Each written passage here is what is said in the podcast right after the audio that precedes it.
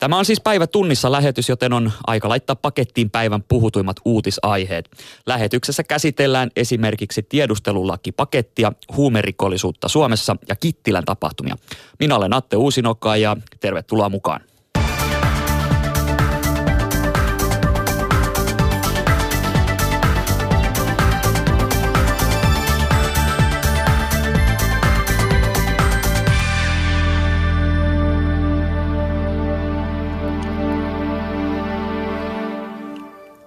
Tiedustelulakien tarpeellisuudesta on käyty tiukkaa keskustelua. Asiaan liittyy kysymysmerkkejä niin yksityisyyden suojaan kuin lakien pikasäätämiseen liittyen. Tiedustelulakipaketti on ratkaisevassa käsittelyssä eduskunnassa juuri samaan aikaan, kun poliisi ja armeija on tehnyt Turun saaristossa poikkeuksellisen laajan ratsian, jossa epäillään kansainvälistä rahanpesua ja verorikkomuksia. Miten tämän tyyppisessä rikollisuudessa uudet siviili- ja sotilastiedustelulait olisivat avuksi? Asiasta keskustelevat Anna-Maja Henriksson RKPstä, Ville Skinnari SDPstä ja keskustan Tapani Tölli. Kyllä varmasti olisi apua, mutta nyt miten täsmällistä ja konkreettista, niin yhden tapauksen perusteella ei kannata ruveta arvioimaan. Mutta kyllä nämä valtuudet mahdollistaa sen, että paljon paremmin pysytään ajan tasalla ja, ja tilanteen hallinnassa, missä mennään ja mitä on tapahtumassa. Miten oppositio näkee asiaa?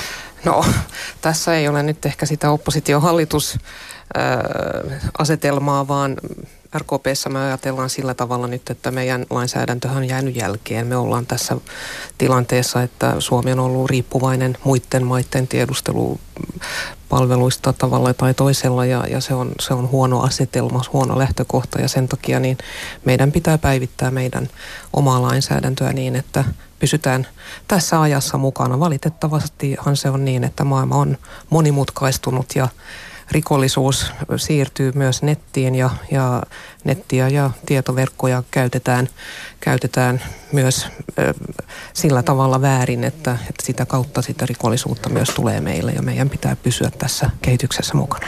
Ville Skinnari, pystytkö sinä konkretisoimaan vaikka tämän Turun keissin pohjalta, että esimerkiksi missä on se, mikä uusi keino, mahdollisuus, valvonta tai siis uusi tutkintakeino niin mahdollistaisi vielä paremman tiedonsaannin?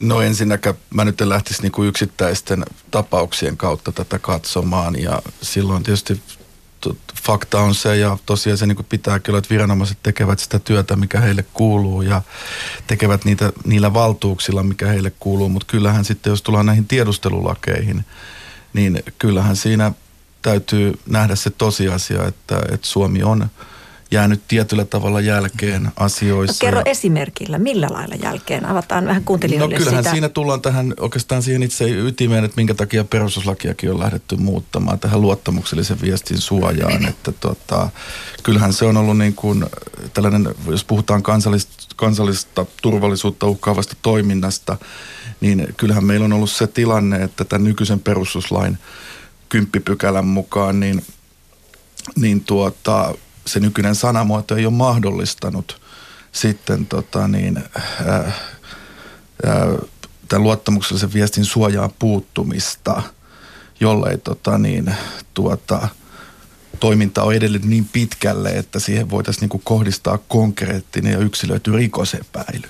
Eli tämä on oikeastaan, niin kun mennään sitten siihen taustaan ja katsoo sitä perustuslakia ja juuri sitä kyseistä pykälää, mistä me puhumme, että miksi me olemme sitten lähteneet tällaista asiaa tekemään. Niin Tapani, oli, silloin aivan alussa puhuttiin, että, että oliko niin, että aikaisemmin piti olla selvä rikosepäily, eikä, eikä vielä uhkaa voinut puuttua? Onko tämä piti olla, piti, joo, jos mennään tähän varsinaisen tiedustelulakeihin, niin piti olla selvä, tai pitää olla mm. selvä rikos. Mutta nyt, nyt on vakava uhka kansallista turvallisuutta, joka ei ole vielä tullut rikokseksi, mutta tiedetään, että on tämä vakava uhka. Ja sitten me, me, nyt ei ole tarkoitus mennä näihin substanssilakeihin tarkemmin, mutta tämä uhka täytyy pystyä määrittelemään, jotta näitä valtuuksia pystyy käyttämään. Ja silloin kun tähän tietoliikennetiedusteluun, jos mennään, niin pitää saada tuomioistuimen lupa. Mikä ja olisi tapa määritellä uhka esimerkiksi? Se pitää osoittaa tosi seikoilla – pitää osoittaa siinä anomuksessa, että tämmöinen tämmöinen tekijä on. Se voi olla esimerkiksi terroristi-isku. Eli pitää olla aika selkeä kuva Pitää olla selkeä kuva, siitä, että mikä... mitä on mahdollisesti tapahtumassa. Jos me näitä toimivaltuuksia nyt verrataan vaikka muihin maihin, niin minulla on se käsitys, tai ainakin julkistettiin, että Ruotsissa Säkerhetspolisen pysty osoittamaan, että kaksi terroristiskua juuri näillä, jotka on laajemmat kyllä valtuudet kuin meillä, on pystytty torjumaan. Mutta eihän sitä monestikaan sitten julkista, että nyt tämä ja tämä torjuttiin. Nehän tulee julkisuuteen, mikä tapahtuu. Mutta sitten haluan sanoa tässä yhden asian tästä kokonaisuudesta vielä, joka vilahti tässä, että tässä jos jossakin ei ole hallitusoppositioasetelma. Tässä on, tätä ei tehdä. Tätä se, oli hallitusta varten. se oli ehkä vain kuuntelijoille. Joo, että mutta haluan sanoa puolueita. sen vielä, että tätä ei tehdä tätä hallitusta varten eikä seuraavaa, vaan tämä täytyy kestää myöskin poliittisten suhdanteiden muutokset, että tähän järjestelmään voidaan luottaa. Ja sitä kuvaa se, että perustuslakivaliokunta oli hyvin yksimielinen. Anna-Maja Henriksson, tehdäänkö näitä, näitä, tätä lainmuutosta nyt nimenomaan ajatellen terrori, mahdollisia terroriiskoja vai laajemminkin? No kyllähän se tehdään juuri, juuri niitä ajatellen ja laajemminkin tietenkin siinä mielessä, että että me emme tiedä. Siis kansainvälinen rikollisuushan on valitettavasti kehittyy ja on, on usein, usein aika paljonkin edellä lainsäätäjää ja, ja myös sitä varten me tarvitaan näitä. Mutta kuitenkin pitää niin kuin pitää mielessä, että tämä, tämä on äärimmäisen niin kuin tarkkaa touhua. Eli mehän ei haluta, että jokainen ihminen tuntee olonsa turvattomaksi ja ei tarvitsekaan tuntea. Ei tarvitse miettiä sitä, että nyt, nyt tuota eduskunta mahdollistaa sen, että minun sähköpostiani ruvetaan lukemaan. Näin ei tule tapahtumaan. Ja tämä ei ole avoin valtakirja sille, että, että ruvetaan kaikkia kansalaisia seuraamaan. Sellaista yhteiskuntaa me ei Suomeen haluta, vaan sen takia tässä tarvitaan se, se epäilys siitä, että joku pahempi rikos on tapahtumassa, joka, joka uhkaa meidän, meidän turvallisuutta vakavasti ja se täytyy rajata, niin kuin Tapani Tölli tässä esitti. Ja mun mielestä se on meidän kaikkien kansalaisten etu. Mutta pitää pitää mielessä se, että jokaisella on edelleen se niin kutsuttu kirjesalaisuus. E, se on se perusta ja pitää olla sitten tuomioistuimen lupa, että, että tähän saa kajota. Anna-Maja Henriksson viittasi tässä nyt siihen niin kutsuttu massavalvonta. Mm. E, valvontapelko ja sanot, että, että e, sellaista, sellaista ei tehdä, mutta miten voi näin varmasti sanoa, Ville Skinnari? No kyllähän tässä tullaan ihan hyvän lainsäädännön ja laadukkaan lainsäädännön perusperiaatteeseen. Pitää olla mahdollisimman täsmällistä ja tarkkarajaista. Ja kyllähän tästä perustuslakivaliokunnan meidän yhteisestä mietinnöstä edelleen korostaa myös sitä niin kuin varapuheenjohtaja Tölli, että meillä perustuslakivaliokunnassa ei tässäkään asiassa pidä eikä tule olla hallitus-oppositiorajoja. Että se, että, että kyllähän tällaisen puuttumisen viestinnän suojaan pitää aina olla mahdollisimman kohdennettua ja rajattua – ja tällainen niin sanottu välttämättömyysperiaate. Eli silloin kun perustuslakivaliokunta asioita linjaa, niin totta kai siis me katsotaan sitä niin kuin perustuslaillisesti valtiosääntöoikeuden tasolla. Ja, ja toki lähdetään siitä, että kaikki se lainsäädäntö, mikä Suomessa tehdään, se on laadukasta, se on tarkkaa, se on tarkkarajoista, täsmällistä. Ja viime kädessä niin kuin kysymys on siitä, että meidän lainsäädäntöprosessit toimii ja mun mielestä on ollut hyvä osoitus siitä, että meidän järjestelmä toimii ja meidän parlamentarismi toimii meidän eduskunta toimii. Perustuslakivaliokunta on ollut erittäin kovilla ja sitä tässä ihan aikaisemminkin viittasin siinä, että me ollaan kuitenkin säilytetty toimintakyky ja tämä mietintö on hyvä osoitus mutta, siitä. mutta tämä pelkohan näkyy myös eilisessä keskustelussa, jos puhutaan tästä massavalvonnasta, että tiedustelun nimissä tietoliikennevirroista voidaan seurata kenen tahansa, mitä tahansa viestittelyä, niin siis sehän on edelleen, eli myös eduskunnan keskustelussa. Joo, mutta se voi olla, että ne, jotka ovat siinä keskustelussa nyt olleet, niin eivät ehkä ole lukeneet tämän perustuslakivaliokunnan mietinnön, koska tässä hyvin selkeästi sanotaan näin, että, että luottamuksellisen viestin salaisuuteen kohdistunut rajoitus on, on sallittu vain, jos tiedonhankinta ei ole mahdollista vähemmän puuttuvin keinon. Eli se on se viimeinen tapa ja, ja silloin pitää olla kyllä hyvin vahvat perustelut. Tapani Tölli. Niin, tämä perustuslain 10 pykälän neljännen momentin muutos luo nyt tiukat rajat siihen, mitä tässä varsinaisessa siviilitiedustelu- ja sotilastiedustelulaissa voidaan tästä säätää. Eli se täytyy olla tarkkaan rajattu. Tässä ei tule yleistoimivaltuuksia. Ei ole mahdollista kohdentamaton tiedustelu, vaan pitää ensin olla määritelty tämä vakava uhka. Ja se pitää pystyä määrittelemään. Ja sitten pitää selkeästi määritellä, miten se kohdennetaan ja mihin aikaan. Ja sitten kaiken lisäksi tähän järjestelmään tulee tiukka valvonta. Niin ei tämä, niin kuin voi sanoa, että tavallisen ihmisen sähköpostia tai vähän tavattomankin, niin ei ole mitään vaaraa. Että, että, voi olla, että jos puhutaan, että mistä pitää olla huolissaan, ei siitä, että minun sähköposti joutuisi väärin käsiin. Näin keskustan Tapani Tölli, SDPn Ville Skinnari ja RKPn Anna-Maja Henriksson. Toimittajana Päivi Neitiniemi. Tiedustelulakien uudistukseen liittyvä perustuslain muutos on etenemässä. Oppositioryhmistä SDP tukee luottamuksellisen viestin suojaa rajoittavan muutoksen kiireellistä hyväksymistä. Myös vihreät tukee kiireellistä käsittelyä. Perustuslain kiireellinen muutos vaatii eduskunnassa viiden kuudesosan enemmistön. Kiireellistä käsittelyä vastustavalla vasemmistoliitolla ja vielä kantansa miettivillä perussuomalaisilla on yhteensä 29 kansanedustajaa. Lisäksi pari RKPn edustajaa äänestänee kiireellisyyttä vastaan, joten äänestystulos on vielä aika lailla auki. Eilen uutisoitiin, että Pirkanmaalla on paljastettu tänä vuonna jo kolmas suuri huumevyyhti. Tampereella on saatu kiinni huumeliika, jonka epäillään myynneen kaksi kiloa kokaiinia Pirkanmaan seudulla. Jo aiemmin tänä vuonna Tampereella on paljastunut kokaiinikauppaa.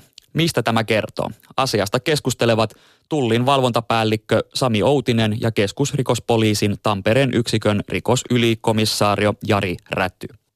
No kyllä se tietysti kertoo siitä, että hu- huumeiden käyttö ja trendit on tällä hetkellä ylöspäin Suomessa ja myöskin täällä Pirkanmaan, tuolla Pirkanmaan seudulla. Ja kokainin käyttö myöskin tässä tapauksessa. Se kertoo myöskin totta kai poliisin ja tässä tapauksessa Suomen poliisilaitoksen hyvistä onnistumisista näissä tilanteissa ja lainvalvontaviranomaisten onnistumisesta. Ja se, että Pirkanmaalla, Pirkanmaa ei toisaalta ole sen kummempi kuin muutkaan suurkaupungit Suomessa. Että nythän esimerkiksi jätevesitutkimuksista on luettavissa, että että trendit on kylläkin nousussa, mutta Tampere alueena niin ei ole, ei ole kuitenkaan muulla samalla tasolla se on kuin nämä muutkin suurkaupungit, mutta ähm, nyt on sattunut vain niin, että viranomaiset ovat onnistuneet tällä kohtaa ja mm. sillä, sillä tavoin on saatu sitten näitä suurempia takavarikoita. Tämä onnistuminen eli, eli kaksi kilogrammaa kokainia, kuinka poikkeuksellinen iso määrä toi on? No ne on, on kyllä suuria määriä, että perinteisesti kokaiinia menneinä vuosina täällä Suomessa ei niinkään paljon ole ollut, että kyllä viime vuosina niin kuin kaikki muutkin tutkimukset osoittaa sen, että niiden, niiden niin kuin esiintyminen on nousussa. Mm. Tuossa kuultiin, että, että jätevesitutkimukset osoittavat, että, että trendi ei ole ainakaan aleneva tällä hetkellä. Niin miten se tullissa näkyy? No kyllähän aika samansuuntaisia tilanne on meidänkin näkökulmasta, että kun tarkastellaan meidän takavarikkotilastoja ja niitä sitten takavarikoituja aineita, niitä määriä sitten vertaillaan, vertaillaan näihin jä, esimerkiksi näiden jätevesitutkimusten tuloksiin, niin kyllä selkeästi perinteiset, synteettiset, erittäin varaiset huumausaineet näkyy meilläkin sitten siellä tilastokärjessä, että tota, amfetamiini, metamfetamiini, MDMA, niitä tyypillisiä aineita. Et toki sitten on aina tiettyjä vuotuisia vaihteluita, mutta nämä tietyt, tietyt perinteiset aineet kyllä pitää pintansa aina vuodesta toiseen. Kuinka paljon alueellista variaatiota siinä on sitten? Onko, onko joku tietynlainen huume suositumpi jossain päin Suomessa tai jossain kaupungissa kuin muualla? Jos verrataan näitä suurempia kaupunkia, niin Kyllä nämä tutkimukset ovat osoittaneet, että koko lailla samanlaista käyttöä näissä kaupungeissa on. Toki silloin esimerkiksi kun ajatellaan tätä jätevesitutkimusta, niin kyllä siellä sitten selkeästi on nähtävissä, että jos joku jonkinlainen huumeerä, jotakin huumausainetta johonkin kaupunkiin on tullut, niin kyllä se näkyy näissä tutkimuksissa. Mutta ei suorasti voi sanoa, että olisi näitä alueellisia eroja. Hmm. Miksi kokainin käyttö on lisääntynyt? Tuleeko sitä enemmän Eurooppaa ylipäänsä? No näin on tilastot nyt osoittavat, Euroopan laajuiset tilastot, että viime aikoina on tullut, Euroopan alueella on tehty hyvin suuria kokainitakavarikkoja muun muassa Hollannissa. Ja kyllä sillä varmaan on merkitys sitten, että sen, sen saatavuus myöskin, se varmasti vaikuttaa tänne. Kokainin hinta sinällään on pysynyt samanlaisena viime vuosina, mutta sen vahvuudet on, ovat nousseet. En tiedä, onko sillä saattaa olla merkitys sen suosioon sitten täällä. Mm, kyllä, ja ehkä käyttäjäpiiritkin sitten vähän laajentuneet siitä, että mitä se on mm. ehkä ollut sitten aikaisempina vuosina ja ehkä sitten helpommin nimenomaan saatavilla kuin aikaisemmin. Onko se ollut niin paremman väen huume vai? Mm, niin, kyllä se varmaan tänä päivänäkin vähän eroaa jostain muista, vaikka nyt sitten amfetamiinityyppisistä vaarallisista huumausaineista, että ehkä sen käyttö sitten enemmän liittyy tiettyyn sosiaaliseen kanssakäymiseen kuin ehkä sitä amfetamiini perinteisesti. Näin siis Tullin valvontapäällikkö Sami Outinen ja keskusrikospoliisin Tampereen yksikön rikosylikomisaario Jari Räty. Toimittajana Niklas Vankke. Suojelupoliisi käy läpi keskusrikospoliisin viikonlopun suuroperaatiossa Turun saaristossa takavarikoimaa aineistoa. Supon viestintäpäällikön Jyri Rantalan mukaan KRP on pyytänyt Supolta virkaapua aineiston laajuuden ja tiettyjen teknisten yksityiskohtien takia. Lisäksi suojelupoliisi arvioi mahdollisia kytköksiä omaan toimialaansa. Supon mukaan tapauksen mahdolliset turvallisuuspoliittiset kytkökset selviävät vasta myöhemmin. Viestintäpäällikkö Jyri Rantala. Materiaalin sisältöön tai laatuun ei voi tässä vaiheessa vielä ottaa kantaa. Tutkinta on aivan alussa ja se vie kuukausia. Normaalisti talousrikoksissa ei ole Supo mukana. Onko tässä turvallisuuspoliittisia kytköksiä? On ilmeisesti, koska Supo on mukana. Selvitystyö on vasta alkutekijöissä, niin kuin äsken sanoin, joten ei, no, emme ota tässä vaiheessa kantaa siihen, että mikä on materiaalin, takavarikoidun materiaalin sisältö tai laatu. Merja Niilola haastatteli. KRPn esitutkinnassa on kyse talousrikosepäilystä, joka koskee miljoonien eurojen rahan pesua. Helsingin pörssiklubi äänesti eilen naisjäsenyyden mahdollisuudesta. Äänestyksen lopputulemana 69 prosenttia äänestäjistä kannatti naisten hyväksymistä klubin jäseniksi. Äänestys ei ole vielä lopullinen, sillä vaadittava toinen äänestys järjestetään marraskuussa. Helsingin pörssiklubi ja suomalainen klubi ovat olleet tähän asti vain miehille sallittuja. Millaisia ajatuksia klubien jäsenyysasia herättää Tampereen yliopiston tasa-arvotutkijassa Anna Elomäessä? Mä ajattelen, että pörssiklubi ja nämä muut vastaavat taloudellisen ja poliittisen eliten herrakerhot liittyy siihen laajempaan kysymykseen yhteiskunnallisesta vallasta ja sen maskuliinisuudesta. Eli vaikka jos kerrassa ei varsinaisesti tehdä päätöksiä, niin ne kuitenkin verkostoitumisen ja epävirallisen vaikuttamisen paikkoja. Ja sellaisen se osaltaan vaikuttaa siihen, että taloudellinen ja poliittinen valta Suomessa pysyy miesten käsissä. Eli tässä äänestyksessä ei ollut tästä näkökulmasta kyse vain siitä, että valitaanko sen klubin perinteitä, vaan myös siitä, että valitaanko miehistä valtaa. No miten suhtaudut viimeaikaisiin kokoomusministerien kannanottoihin naisten jäsenyyden puolesta? No siis tavallaan se on ollut ristiriitosta nähdä siinä mielessä, että ähm, kokoomus itse on hyvin maskuliininen puolue, jota ei ole koskaan johtanut nainen ja jossa naisten on omien sanojensa mukaan vaikea edetä ja jossa vaikka Elina Lepomäen mukaan, niin se kokoomuksen johto siis mahtuu, on sinne tilataksiin mahtuva miesporukka. Niin tavallaan äh, tämä liittyy just siihen, että äh, nämä herrakerhot ei ole vaan sellaisia jäänteitä menneisyydestä, joilla niitä usein ajatellaan, vaan osa sellaista tasa-arvo-ongelmaa, joka on meillä jatkuvasti Suomessa ajankohtainen. Eli se päätöksenteko ja sekä elinkeinoelämässä että politiikassa on hyvin miesvaltaista ja maskuliinista. Ja se naisten uudistuminen on politiikasta ihan tätä päivää ja sitä ei vain yleensä kirjata yhdistysten sääntöihin, niin kuin pörssiklubin tapauksessa, vaan ne ulossulkemisen ja hiljentämisen mekanismit on sitten vähän hienovarasta. Mikä sinun mielipiteesi on, ollaanko me menossa eteenpäin vai mennäänkö välillä myös takapakkia? No kyllä mä näen, että Suomessa yleensä ollaan tällä hetkellä tasa-arvon suhteen menossa takapakkia että meillä on ajatettu usein tasa-arvon saavutettu ja Suomi on tasa-arvon mallimaa, mutta kyllä nämä ajatukset on nyt aika unohtaa. Ja yksi esimerkki tästä on se, miten nykyisen hallituksen politiikka ja etenkin talouskuripolitiikka on heikentäneet sukupuolten tasa-arvoa.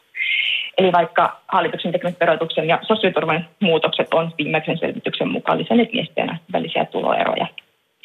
Ja sitten samaan aikaan, kun se tasa-arvotilanne on konkreettisesti heikentynyt, niin tasa-arvo on sen hävinnyt sieltä politiikan agendalta. Ja Tähän näkyy vaikka siinä, että se nykyinen hallitusohjelma on ensimmäinen 20 vuoteen, jossa ei ole tasa-arvoon liittyviä tavoitteita. Ja kyllähän se viime viikon soidi äänestys osoittaa myös sen, miten vähän tasa-arvoa loppujen hallitukselle merkitsee. Mikä olisi sellainen konkreettinen asia, mitä pitäisi tehdä, joka osoittaisi, että nyt haluttaisiin tasa-arvon toteutuvan paremmin? Siis kyllä mä näkisin, että me tarvitaan lisää ja näkyvämpää poliittista sitoutumista tasa-arvoon. Eli nyt eduskuntavaalien alla niin tasa-arvon saatava mukaan puolueiden vaaliohjelmiin ja hallitusneuvotteluihin ja sitten hallitusohjelmaan. Ja tämän sitoutumisen pitäisi sitten myös näkyä konkreettisena toimenpiteenä ja ihan määrärahoinakin. Eli vaikka se perhevapaa-uudistus olisi viime vietävä maaliin ja sellaisella tavalla, joka oikeasti tukisi hoivan jakamista vanhempien kesken. Ja toinen sellainen asia, mikä näkisin tärkeänä, olisi se, että tasa-arvo saataisiin mukaan siihen politiikan kuvan ytimen, eli talouspolitiikkaan. Eli tarvittaisiin feministisempää talouspolitiikkaa ja sitten ainakin niiden talouspoliittisten päätösten sukupuolivaikutusten arviointia. Eli ehkä juuri tästä syystä nämä herrainkerhot ovat, ovatkin sitten tärkeitä. Just näin. Ja näiden herrankerhojen lisäksi tosiaan sen katse voisi kääntää myös siihen ihan poliittisen päätöksenteon maskuliinisuuteen. Ja vaikka seuraava hallituskin, tai tämä nykyinen hallitushan on siis, on siis tota, siinä on vähiten naisia koko 2000-luvulla. Eli tännekin toivoisi sitten suunnanmuutosta. Siinä kuulimme tasa-arvotutkija Anna Elomäkeä Tampereen yliopistolta. Toimittajana Teresa Meriläinen-Aho. Kittilän kuntakäräjillä oli tänään mielenkiintoinen päivä. Kunnanjohtaja Anna Mäkelä pääsi ääneen oikeudenkäynnissä, jossa puidaan hänen irtisanomistaan rikosasiana. Oikeusjutussa on syytteessä 27 kuntapäättäjää muun muassa törkeästä virkaaseman väärinkäyttämisestä. Kunnanjohtaja Anna Mäkelän irtisanominen liittyy Kittilän kuntapäättäjien hallintosotkuun. Jyri Tynkkynen haastattelee Anna Mäkelää. Kittilän kunnanjohtaja Anna Mäkelä erotettiin neljä vuotta sitten. Ero on todettu laittomaksi korkeimmassa hallinto-oikeudessa asti. Nyt asiaa puidaan rikosasiana käräjäoikeudessa. Syyttäjän mukaan syytetyt ovat aiheuttaneet kunnanjohtaja Mäkelälle tahallaan haittaa – käytännössä kostona siitä, että hän oli tekemässä tutkintapyyntöä Levin hissiyhtiön toimitusjohtajasta viitisen vuotta sitten. Valtuustolla on aina oikeus irtisanoa kunnanjohtaja enemmistöpäätöksellä silloin, kun on luottamuspula, mutta siihen luottamuspulaan pitää olla lailliset ja asialliset perusteet. Näin ei tässä tapauksessa minun käsitykseni mukaan ole. Tässä on vedottu, että on tehty vain pieni muotovirhe. Kyllä sanoisin, että pienen muotovirheen lisäksi on tehty aika paljon muutakin. Syyttäjän ja Mäkelän mukaan osa syytetyistä on myös kohdellut Mäkelää epäasiallisesti työnantajan ominaisuudessa. Sillä on pyritty tekemään mun oloni erittäin tukalaksi ja on myös pyritty mustamaalaamaan mua ympäri maakuntaa ja ympäri valtakuntaa viemään kaikki toimintaedellytykset. Jos työnantaja on tyytymätön työntekijän työskentelyyn, niin hän sitten luonnollisesti voi esimerkiksi kutsua koolle jonkun kokouksen, jossa sitä asiaa käsitellään, jossa työnantajan edustajat ja työntekijä voivat siitä rauhallisesti keskustella. Näinhän ei ole menetelty, vaan tällaisia erinäköisiä huhuja on laitettu liikkeelle ja ne on sitten tulleet mun korviini eri paikoista. Ja tietysti tilanne on ollut ahdistava aika pitkään. Anna Mäkelän jälkeen kuulemisvuorossa ovat syytetyt ja todistajat. Heitä on yhteensä lähes 50, joten oikeus istuu tätä juttua näillä näkymin marraskuun loppuun saakka. Kaikki syytetyt ovat kiistäneet syyllistyneensä rikokseen jo poliisin esitutkinnassa. Oikeudessa heitä kuullaan lisää ensi viikosta lähtien ja Yle seuraa oikeudenkäyntiä myös heidän osaltaan. Toimittajana Jyri Tynkkynen. Helsinki alkaa kustantaa toisen asteen opiskelijoiden oppimateriaalit. Helsinki varaa ensi vuoden talousarviosta määrärahan ja hankkii ammattiin opiskeleville ja lukiolaisille muun muassa oppikirjat ja erilaiset työvälineet, kuten tietokoneet. Hankintojen loppusumma on noin, on noin 20 miljoonaa euroa.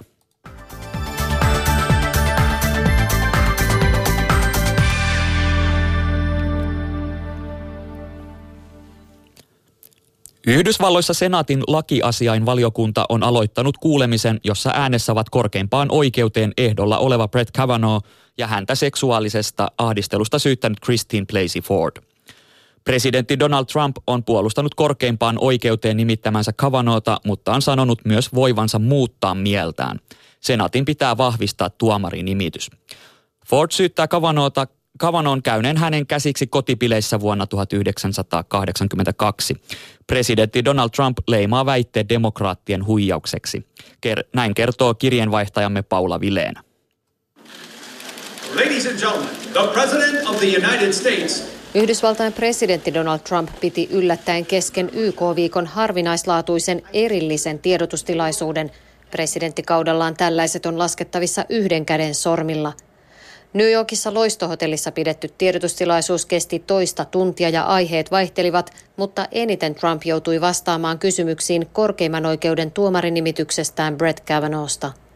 Kavanaugh joutuu senaatin kuultavaksi vielä tänään ahdisteluväitteiden vuoksi. Trump kertoi katsovansa kuulemiset, mutta syytti demokraatteja ahdistelukohusta. You know, con job. And they go into a room, and I guarantee you, they laugh like hell at what they pulled off on you and on the public. Tämä on demokraattien iso huijaus, kun he saapuvat huoneeseen takaan, että he nauravat katketakseen puijattuaan teitä ja kansaa, Trump sanoi. Trump myös jatkoi, että on itse joutunut useiden väärien ahdisteluväitteiden kohteeksi. Aiemmin päivällä Trump johti puhetta YK turvallisuusneuvostossa. Trump syytti Kiinaa yrityksestä sekaantua Yhdysvaltain marraskuun välivaaleihin. Tähän asti tiedusteluviranomaiset ovat varoittaneet Venäjän ei Kiinan sekaantumisesta. Tiedotustilaisuudessa Trumpilta kysyttiinkin, mitä todisteita hänellä on Kiinan sekaantumisesta – What evidence do you have of that, sir? Is there a national we have evidence. We have evidence. It'll come out. Yeah, I can't tell you now, but it, it came. It didn't come out of nowhere. That I can tell you. Trumpin mukaan todisteita on, mutta niistä ei voi nyt kertoa. Trump arveli, ettei Kiinan presidentti Xi ehkä ole tämän jälkeen enää hänen ystävänsä. Maailmanpolitiikan keskeltä YKsta Trump palasi Washingtoniin, jossa vastassa on sisäpoliittinen myrskyn silmä tuomarinimityksen vastamäen vuoksi. I think it's going to be a very, very important day in the history of our Trump luonnehti itsekin päivää hyvin tärkeäksi Yhdysvalloille. New Yorkista Paula Vileen. Sekä euroalueen että EU-maiden kansalaisten luottamus talouteen on lähtenyt lievään laskuun. Euroopan komission tuoreimpien talousindikaattorien mukaan myös teollisuuden luottamus on kääntynyt laskuun. Teollisuuden luottamuksen väheneminen liittyi pienentyneisiin tuotantoodotuksiin. Luottamuksen lasku oli voimakkainta erityisesti Ranskassa ja Espanjassa. Nigeriassa kahden joen tulviminen on vaatinut lähes 200 ihmisen hengen. Näin kertoo kansallinen hätäapujärjestö. Niger ja Peneu-jokien uomat ovat tulvineet sateen takia 12 osavaltiossa. Järjestön mukaan viime kuukauden aikana 300 000 ihmistä on joutunut jättämään kotinsa. Sateiden odotetaan jatkuvan tulevina viikkoina. Julkisuudessa puhutaan paljon merten mikromuovista, roskalautoista ja niiden vaikutuksesta eliöstöön, mutta makean veden elinympäristöillä menee paljon huonommin. Makean veden kalalajit ja sammakot alkavat nimittäin vähitellen kadota. Miten ihmisen toiminta ja ilmastonmuutos vaikuttaa näihin eläimiin ja miksi aiheesta ei keskustella enempää mediassa? Asiaa kommentoi Merimaailman Sea Life Helsingin intendentti Markus Derniatin tämä globaali monimuotoisuuden köyhtyminen näyttää jäävän vähän tämän ilmastonmuutoskeskustelun varjoon ikään kuin. Mutta kuitenkin me tiedetään, että tämä on vähintäänkin yhtä vakava tai jopa vakavampi ongelma tällä hetkellä. Eli ilmastonmuutostahan me voidaan torjua ja hidastaa ja ehkä pitkässä juoksussa kääntää, mutta ne lajit, jotka katoaa sukupuuttoon, niin köyhdyttää pysyvästi sitten maapallon monimuotoisuutta. Ne ei mm. tule takaisin. Mikä tilanne siis on globaalisti makean veden kalalajilla? No makeat vedet on ihan ensisijainen kärsijä silloin, kun puhutaan esimerkiksi ilmastonmuutoksesta, myös väestön kasvusta. Eli makeen veden kalojen ö, elinympäristöt on usein hyvin rajallisia ja niihin tämä ilmastonmuutos vaikuttaa todella paljon ja sitä kautta sitten menetetään paljon lajeja. Makeisvesissä elää yllättävän paljon kalalajeja. Melkein puolet kaikista tunnetuista kalalajeista on, on makeissa vesissä. Eli ne, on, ne johtaa tätä tilastoa, jos näin voi sanoa. Mm. Sukupuutto on kuolleissa lajeissa ja myöskin vaarantuneissa lajeissa. Toki sammakkoeläimet on ikään kuin hyvä kakkonen, mutta ne pystyy vielä jonkun verran – liikkumaan. Jos ajatellaan, että lammikko kuivuu, niin sammakko voi siirtyä näin hieman yksinkertaistaan. Mm, mm. Ku, kuinka monta prosenttia makean veden kalalajeista on uhattu? No tällä hetkellä arvioidaan, että noin 20 prosenttia on jossain määrin yksi suoran... Viidestä. Yksi viidestä suurin piirtein. Sukupuuttoon kuolleita lajeja on lähes sata tässä viimeisen sadan vuoden aikana, mikä on hurjan suuri määrä, kun verrataan tämmöiseen niin sanottuun normaaliin sukupuuttonopeuteen. Kaikki lajit jossain vaiheessa katoaa, mutta ei tämä, tämä tahti tällä hetkellä on niin kuin ihan ennen näkemätön. Voidaan puhua niin kuin kuudennesta sukupuuttoaallosta suorastaan. Että tietysti maailman elämän historiassa tunnetaan sukupuuttoaaltoja. Me tiedetään, että dinosaurukset katos ja on ollut vielä suurempia sukupuuttoaaltoja, mutta koskaan tällainen tällaista vastaavaa nopeutta ei ole ollut ja vieläpä niin kuin yhden lajin aiheuttamana. Mikä tässä on oikeasti johtanut siihen, että tämä, tämä on nopeutunut niin paljon? No meillä on tällä hetkellä planeetalla yksi, yksi eläinlaji, joka tota, dominoi ja hallitsee ja on tavallaan irtaantunut tästä normaalista monimuotoisuuteen liittyvästä kontrollista. Eli ihminen ja ihmistoiminta on, on se syy, jonka takia nämä eliöt katoaa. Ei jos pelkästään a, kalat, vaan niin. muutkin. Ja jos ajatellaan Suomea, niin, niin milloin täällä on, on vaikutettu sitten no, makean veden kalalajiin? No Suomihan on tämmöinen tuhansien järvien ja vesistöjen maa, että voisi ajatella, että täällä ei ole niin, niin akuutti hätä, mutta itse asiassa me suomalaiset ollaan ihan hyvin kunnostauduttu myöskin meidän omien kalalajien uhanalaisuuden edistämisessä. Eli Suomessa on satakunta, tunnetaan satakunta kalalajia ja tota, erityisesti ö, lohikalat on tällä hetkellä ö, uhanalaisia tai vaarant. Viime, viimeisen tämmöisen uhanalaisuusarvioinnin perusteella 12 kalalajia tai kalamuotoa arvioitiin uhanalaiseksi. Suomesta on myös kadonnut kalalajeja. Meiltä on kadonnut sampi, sinisampi ja monni esimerkiksi ihan ihmistoiminnan seurauksena. Mutta erityisesti tämä niin kuin virtavesien patoaminen ja näiden vaellusreittien esteet on se, joka aiheuttaa tätä ongelmaa meille. Ei, ei ole tarpeeksi kalaportaita rakennettu. ei ole tar- tarpeeksi kalaportaita. Monet, monet joet on, on padottu ja vesivoimaa on paljon. Myöskin rehevöityminen on yksi syy. Mm. Sä sanoit tuossa, että on, on, on olemassa tämmöisiä kalalajeja, jotka on hyvin pienellä alalla. Niin, niin mistä tietää sen, että, että kuinka paljon johtuu tämmöisestä tavallaan luonnollisesta sukupuuttoon kuolemisesta ja kuinka paljon niin kuin, sitten suoranaisesta ihmisen välintulosta? Niin kuin sanottu, niin kala, kalat ja kaikki eläimet tietysti katoaa sukupuuttoon. Mitä pienempi sen lajin luontainen levinneisyys on, sen todennäköisempää on, että se katoaa sukupuuttoon. Meillä on hyvä esimerkki kaloista, esimerkiksi paholaiskilli, joka elää Nevadan autiomaassa – tämmöisessä kalkkikiviluolastossa. Ja sen koko elinympäristö on semmoinen muutaman neliömetrin kalkkikivilaatta, joka on ihan, ihan matalan veden peitossa. Ja se koko laji elää siinä laatan päällä. Ja, ja tota, se on hyvin eristynyt se luolasto, siellä on paljon vettä ja se elää ikään kuin omaa elämäänsä. Ja nyt voidaan ajatella, että jos tämä laji katoaa, niin siinä ihmistoiminnan vaikutus on aika pieni ja se on tavallaan luontainen sukupuutto. Tietysti me voidaan kysyä, että halutaanko me antaa sen lajin kadota sukupuuttoon, jos niitä on nyt sata jäljellä. Pitäisikö meidän niin kuin kuitenkin kaikin keinoin yrittää säilyttää se, koska me samaan aikaan aiheutetaan valtava määrä sukupuuttoja muualle. Sea Life Helsingin intendentti Markus Derniatin oli toimittaja Niklas Vankken haastattelussa. Tässä oli tämänkertainen päivä tunnissa lähetys. Minä olen Atte Uusinoka ja oikein mukavaa illan jatkoa kaikille.